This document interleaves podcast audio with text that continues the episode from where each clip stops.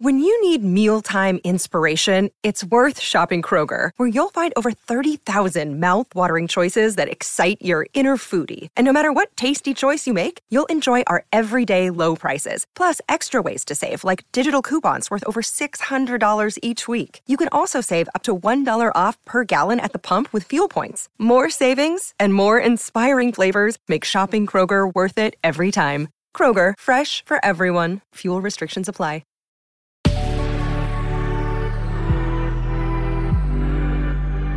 Good Risings. I'm Colin Bedell. Today is Thursday, August 26th, and this is the Rising Sign.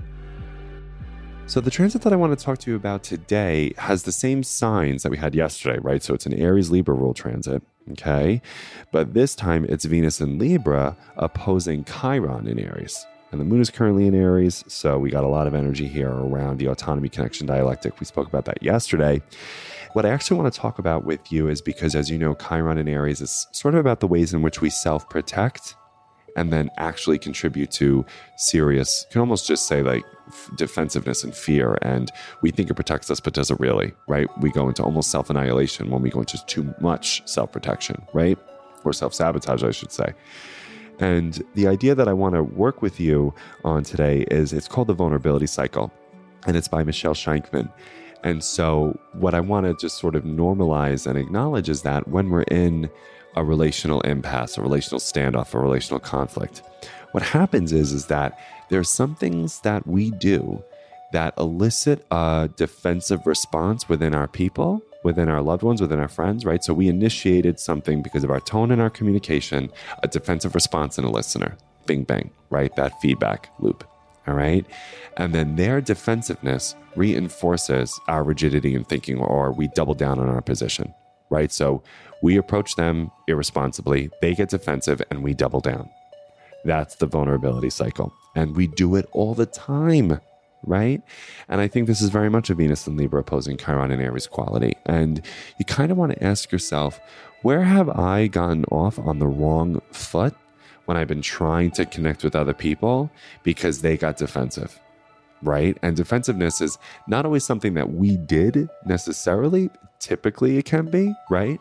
So, you know, we're not going to get totally arrogant and I don't do anything wrong here, right? We're going to absolutely say, all right, what, what part am I playing?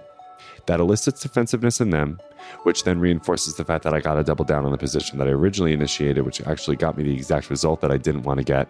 And it's easy for me to be right and alone. It's not so easy for me to be right and connected with another human being at the same time. right? So today, I just want you to think about how you can approach the emotional minefields of some conversations and relationships in ways that do not elicit defensiveness, right? And one of the ways that we could do that is by thinking about what the Gottman Institute teaches on the soft startup. So it's the way that we begin conversations from a place of emotion regulation, emotional tranquility, and calm. Bring down the cortisol, bring down the adrenaline, and we talk to people with a gentleness, with a tone of respect, with an approach of kindness and decency. If we really try to initiate conversations that will sort of be an emotional minefield from that origin point, from that soft startup, I don't think you're going to get the defensiveness from the listener. You might, but you probably won't, right? And if you do get the defensiveness from the listener, I don't want you to double down on your kind of uh, justification or rigidity in your thinking, right? I want you to almost look at defensiveness sort of like we look at children when they throw temper tantrums, like mm, they're there, right? Like this has nothing to do with me, okay? And of, of course, as long as everything's being respectful and there isn't anything, you know, out of line and we're keeping things in integrity that way. But I just sort of want you to really understand how conversations end in the same level of energy and emotion that they begin.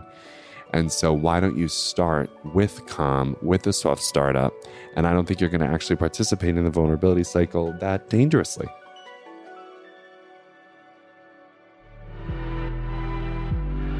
I'm Colin, and you can find me at Queer Cosmos.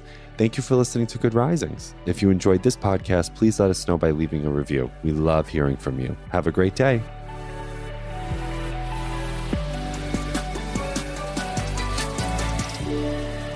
Good Risings is presented by Cavalry Audio.